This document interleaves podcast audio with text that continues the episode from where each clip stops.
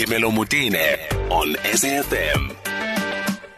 So, around September, sometime in September, we spoke to um, someone from the Hokkaido University in uh, Japan who was introducing us to the fourth study in Japan online fair in South Africa. And they were looking for young people to come and study in Japan. And we have some fantastic news because um, somebody that was listening to the show then, you know, uh, whether it was directly or by word of mouth, but nonetheless, um, they got in touch with them and they went through all the hoops and they are now, as we speak, in Japan. She's only been there for two weeks, so bless her. And um, we just wanted to catch up and see how everything is going. Tebello Mohale is uh, now in Japan for her master's. Tebello, thank you so much for making the time to talk to us. Good afternoon from our side. I'm not sure what time it is for you. It is late at night. well, welcome. Happy birthday. Oh. Oh, now you see now. Now I've completely lost my marbles. I can't continue with this job. Listen, thank you so much. It's been two weeks. How is the culture shock treating you? How are you doing? Um, there's no culture shock. I've been in quarantine for the past two weeks. I've not seen outside. I miss outside, Tebello. I'm so sorry. So, what are you going to be studying, Tebello? I'm going to be studying international development, mm-hmm. focusing on economics and global development. Oh, that's fantastic. And and I mean, I'm sure you've met. I know that you said you've been in quarantine. You're obviously in a, in a, a lot of discussions with the the uh, uh, you study online fair people who try to introduce you to the program. What attracted you to this program?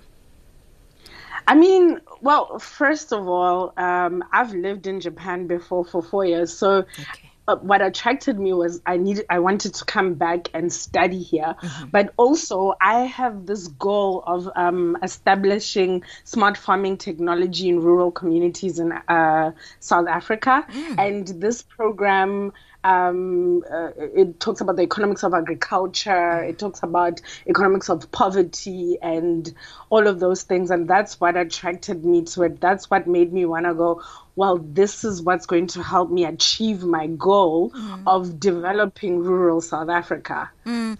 You're from QwaQwa. Um, just, you know, by way of your introduction, what excited you about agriculture? Well, as you said, I'm from QwaQwa, and um, particularly when I say agriculture, I'm talking about smart farming. Particularly, mm. the reason is in QwaQwa we don't have water. There's no running water. There hasn't been for years now, mm. and smart farming uses very little water. Um, so hence why I wanted to get into it and I wanted to develop it because not only can it create jobs for people from places like QwaQwa, mm. it can also create sustainable uh, cheap and organic food for rural communities in South Africa, which I'm really passionate about. Mm-hmm. And, and, so, what's the deal? Um, what you're saying makes so much sense to me, and and this is the kind of technology we need you to bring back to South Africa. Will you be coming back? I mean, I keep hearing you say you went back and then back again. I hope you're not going to stay forever. Are you coming back? What's the story? Everybody says this, like, you went back again. I will definitely come back. My passion is in developing South Africa. Mm. I am here to learn those skills mm. to develop South Africa and to, of course, gain the networking powers mm. to be able to do so. I will definitely be back. So, what university are you at now? I'm at the International University of Japan in uh, the north of Japan in a prefecture called Niigata. Mm-hmm. Listen, all the best to you. Um, we'll keep in touch as soon as you're out of quarantine. Let us know.